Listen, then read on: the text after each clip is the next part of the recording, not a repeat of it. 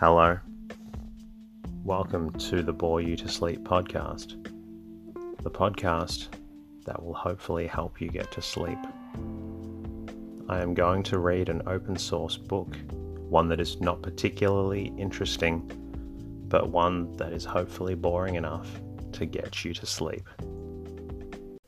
Tonight's reading comes from The Green Mirror, A Quiet Story. This book was written by Sir Hugh Walpole and published in nineteen seventeen. My name is Teddy, and I aim to help people everywhere get a good night's rest. Sleep is so important, and my mission is to help you get the rest that you need. The podcast is designed to play in the background while you slowly fall asleep. Thank you to everybody who reached out during the week. Firstly, thank you to the following iTunes listeners for leaving a review on iTunes U S. Linen Badnell, I'm glad you find the podcast is helping out when you're anxious. Floating Lily Flower, I'm glad you find the podcast calming.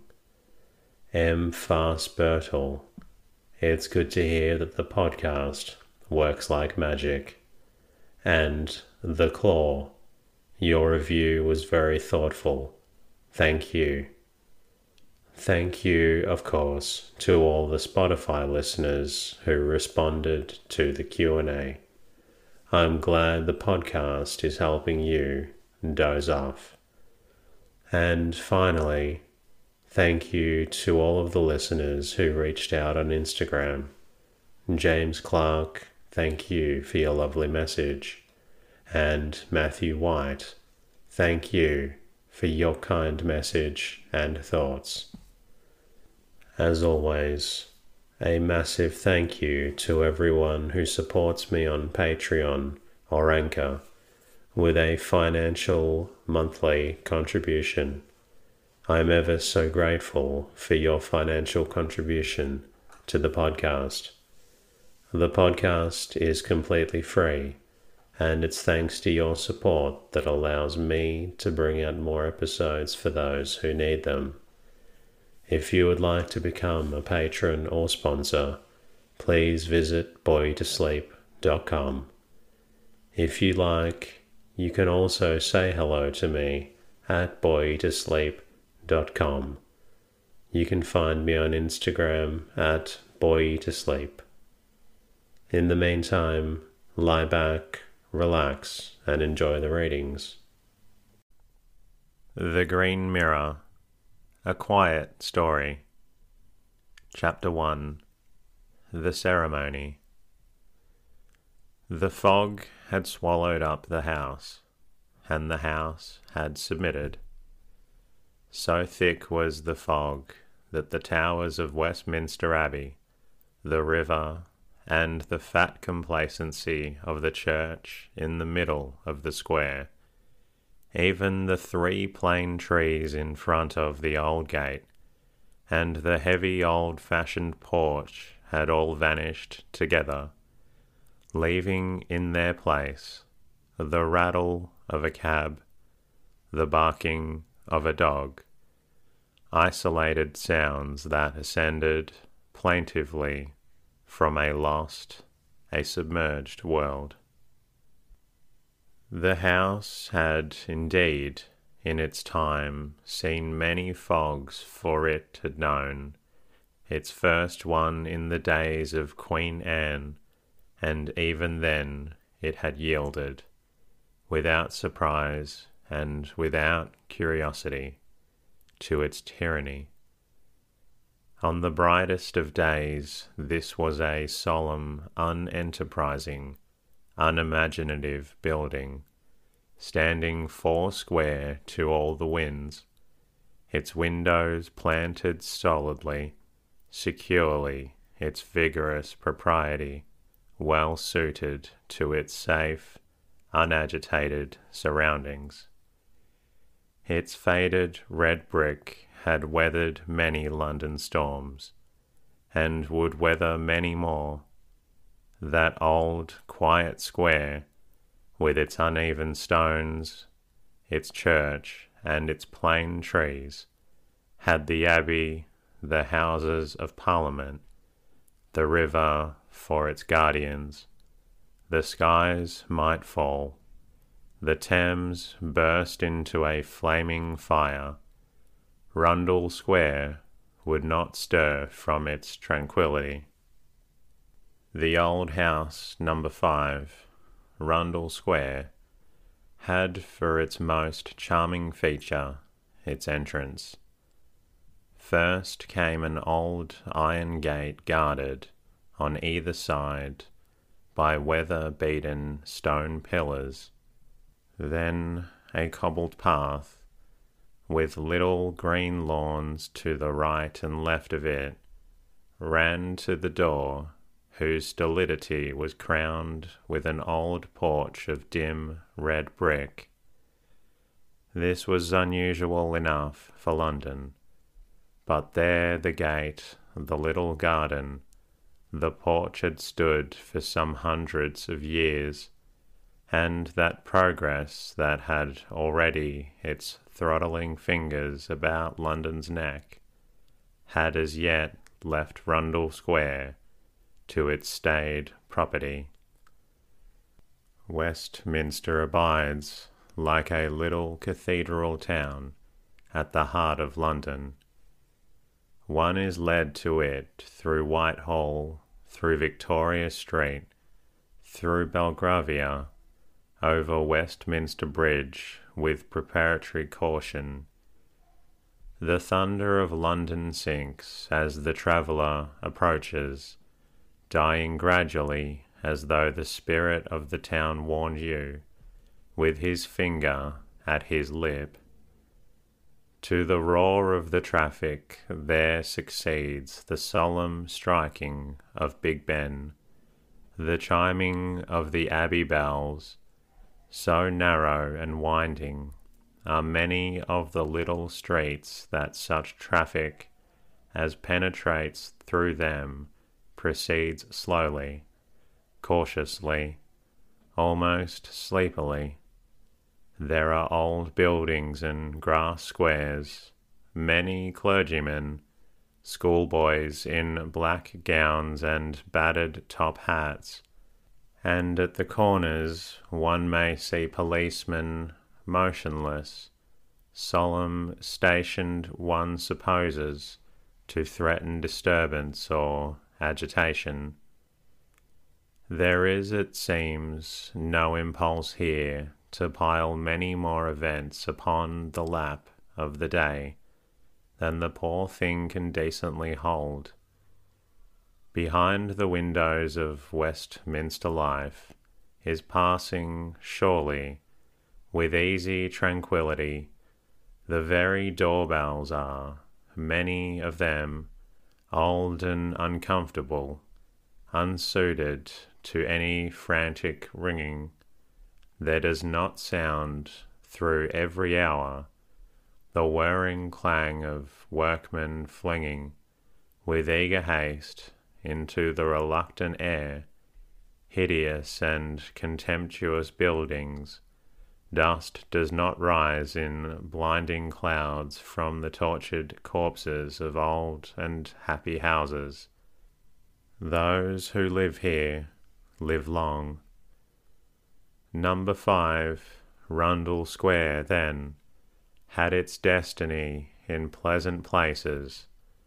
Upon a fine summer evening, the old red brick, with its windows staring complacently upon a comfortable world, showed a fine colour.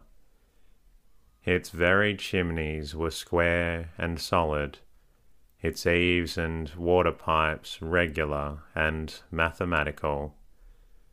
Whatever horrid catastrophe might convulse the rest of London, Number five would suffer no hurt. The god of propriety, the strongest of all the gods, had it beneath his care. Now behind the fog it waited, as it had waited so often before, with certain assurances for its release. Inside the house at about half-past four, upon this afternoon, November eighth in the year nineteen oh two, young Henry Trenchard was sitting alone. He was straining his eyes over a book that had interested him so deeply that he could not leave it in order to switch on the electric light. His long nose stuck into the book's very heart, and his eyelashes almost brushed the paper. The drawing-room where he was had caught some of the fog and kept it, and Henry Trenchard's only light was the fading glow of a red, cavernous fire. Henry Trenchard, now nineteen years of age, had known, in all those nineteen years, no change in that old drawing-room. As an ugly and tiresome baby, he had wailed before the sombre indifference of that old, stiff green wallpaper. A little brighter then, perhaps, had sprawled upon the same old green carpet, had begged to be allowed to play with the same collection of little scent bottles and stones and rings and miniatures that lay now in the same decent symmetry, in the same narrow glass-topped table over by the window. It was by shape and design as a heavy room, slipping into its true spirit with the London dusk, the London fog, and the London lamp-lit winter afternoon, seeming awkward, stiff, almost affronted, before the sunshine and summer weather.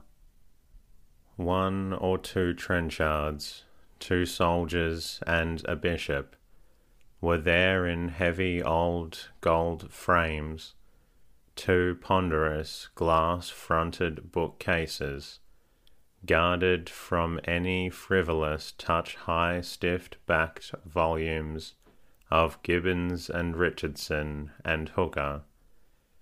There were some old watercolours of faded green lawns, dim rocks and seas with neglected boats upon the sand, all these painted in the stiff precision of the thirties and the forties, smoked and fogged a little in their thin black frames.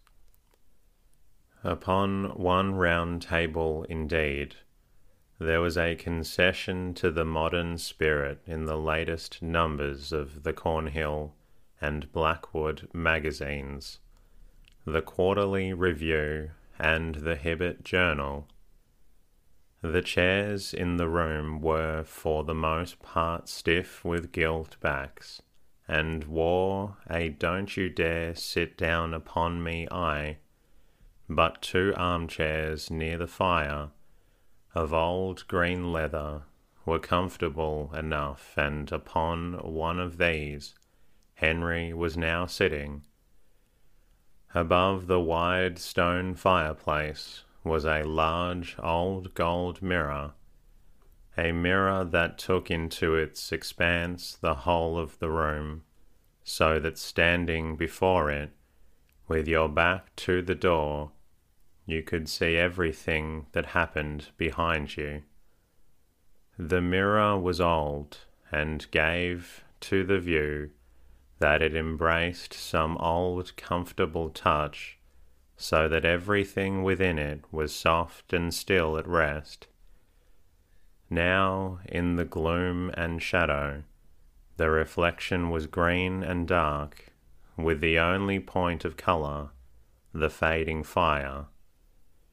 Before it a massive gold clock with the figures of the three Graces, stiff and angular, at its summit ticked away as though it were the voice of a very old gentleman telling an interminable story. It served indeed for the voice of the mirror itself. Henry was reading a novel that showed upon its back Moody's bright yellow label.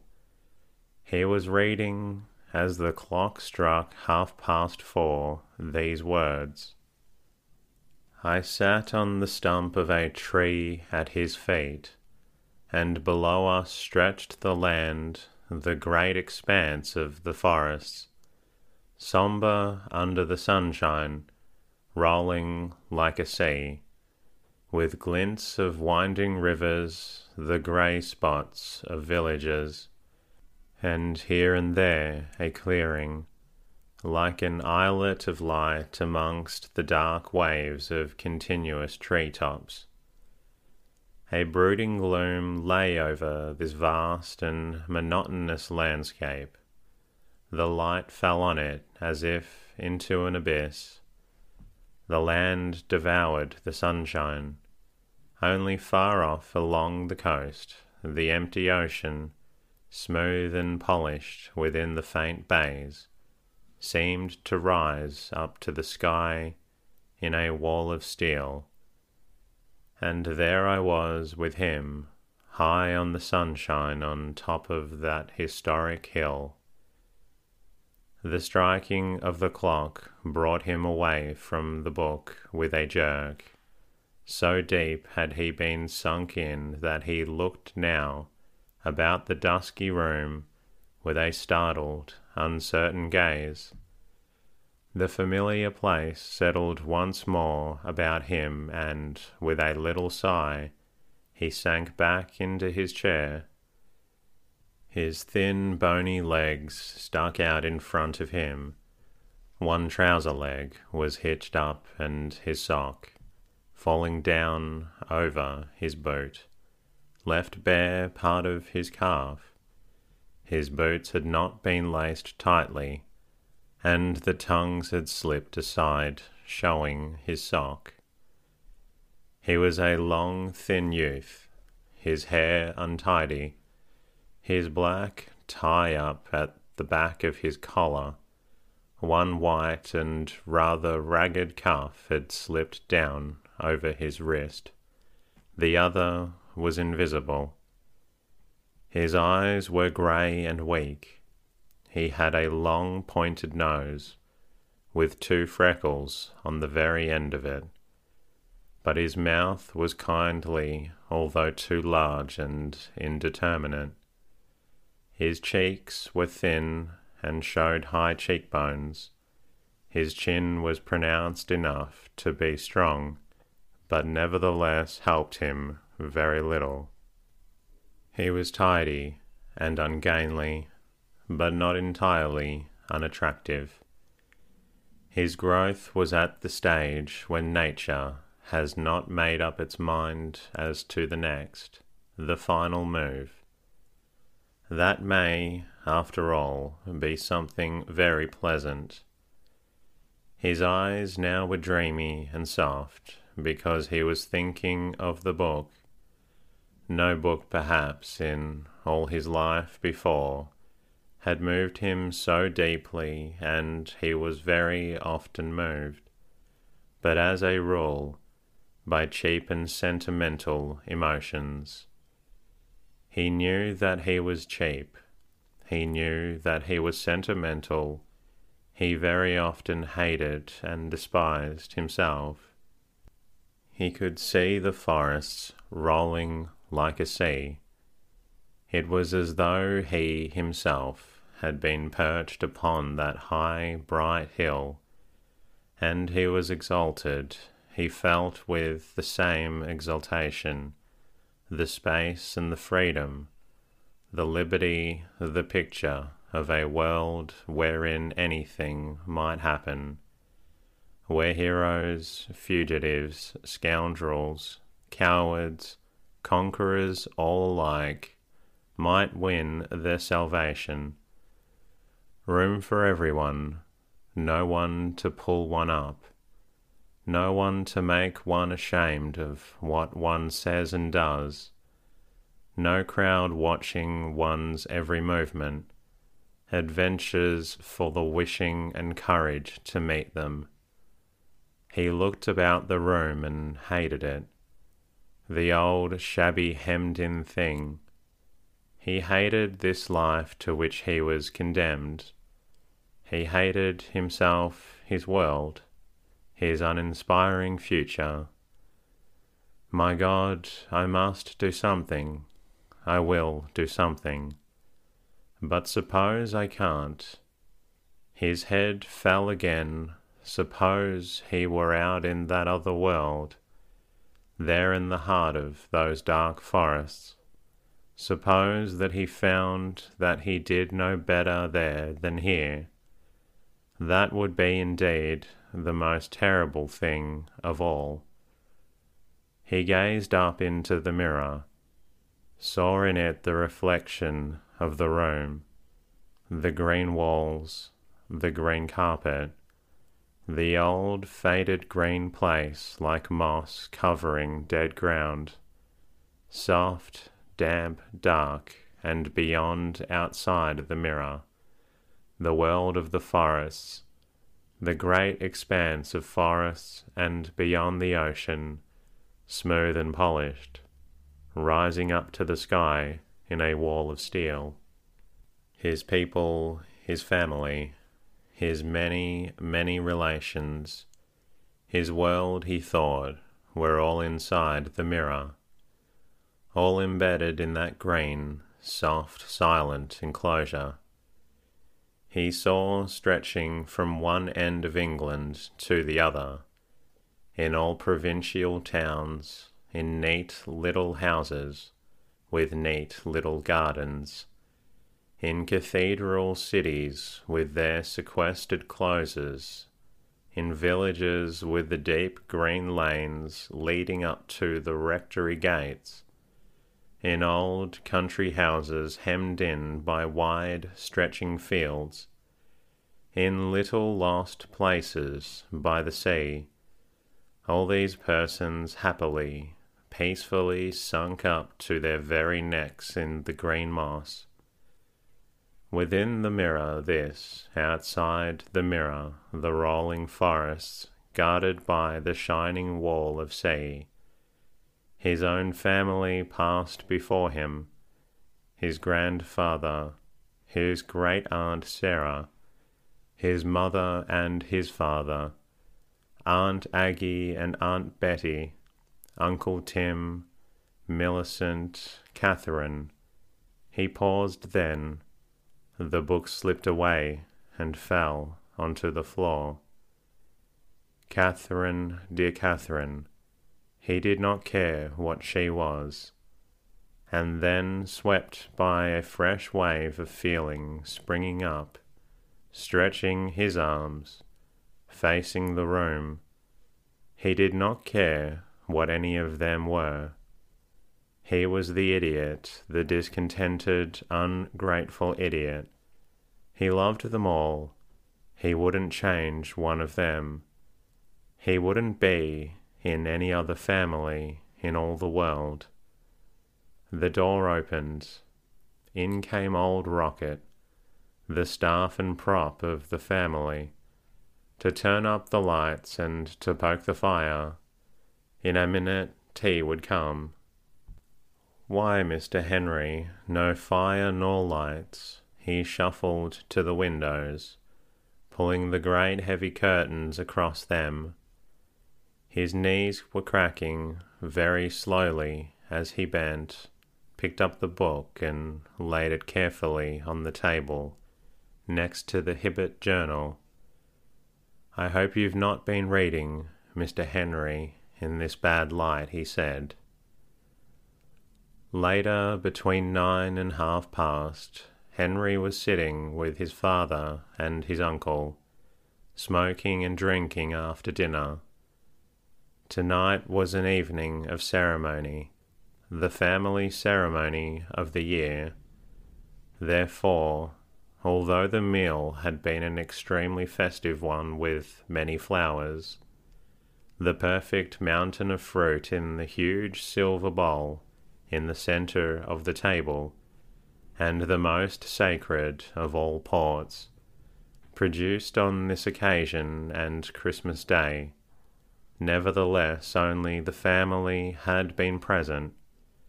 No distant relations, even certainly no friends. This was Grandfather Trenchard's birthday. The ladies vanished. There remained only Henry, his father, and Uncle Tim. Henry was sitting there, very self-conscious over his glass of port. He was always very self-conscious when Uncle Tim was present. Uncle Tim was a founder, and was large-limbed and absent-minded, like Henry's father. Uncle Tim had a wild head of grey hair, a badly kept grey beard, and clothed his long, loose figure in long, loose garments. He was here today and gone tomorrow, preferred the country to the town, and had a little house down in Glebeshire, where he led an untidy bachelor existence whose motive impulses were birds and flowers. Henry was very fond of Uncle Tim. He liked his untidiness, his careless geniality, his freedom, and his happiness. Henry's father, George Trenchard, was splendid, that thought Henry, was the only possible word, and the boy, surveying other persons' fathers, wondered why Catherine, Millicent, and himself should have been chosen, out of all the world, to be so favoured. George Trenchard, at this time about sixty years of age, was over six feet in height and broad in proportion. He was growing too stout. His hair was grey and the top of his head bald. His eyes were brown and absent-minded. His mouth large with a lurking humour in its curves. His cheeks were fat and round, and there was the beginning of a double chin. He walked always in a rambling, rolling kind of way, like a sea captain on shore, still balancing himself to the swing of his vessel, his hands deep sunk into his trouser pockets. Henry had been privileged sometimes to see him when absorbed in the evolution of an essay or the chapter of some book. He is, of course, one of our foremost authorities on the early nineteenth century period of English literature, especially Hazlitt and De Quincey. He rolled up and down his study, with his head back, his hands sunk in his pockets, whistling a little tune. Very wonderful he seemed to Henry then. He was the most completely careless of optimists, refusing to be brought down to any stern fact whatever, hated any strong emotion or stringent relations with anyone, treated his wife and children as the most delightful accidents against whom he had most happily tumbled. His kindness of heart was equally only by the lightning speed with which he forgot the benefits that he had conferred, and the persons upon whom he had conferred them. Like a happy bird, he went carolling through life. Alone, of all living beings, his daughter Catherine had bound him to her with cords. For the rest, he loved and forgot them all. Now, on this family occasion of his father's birthday, his father was eighty-seven today. He was absolutely happy. He was proud of his family when any definite occasion, such as this, compelled him to think of it. He considered that it had all been a very jolly, pleasant dinner, that there would certainly follow a very jolly, pleasant evening. He liked especially to have his brother, Timothy, with him. He loved them all, blessed their hearts, he felt, as he assured them, not a day more than twenty. And that concludes tonight's readings. I hope you're feeling a little drowsy. I look forward to bringing you another episode very soon. In the meantime, good night.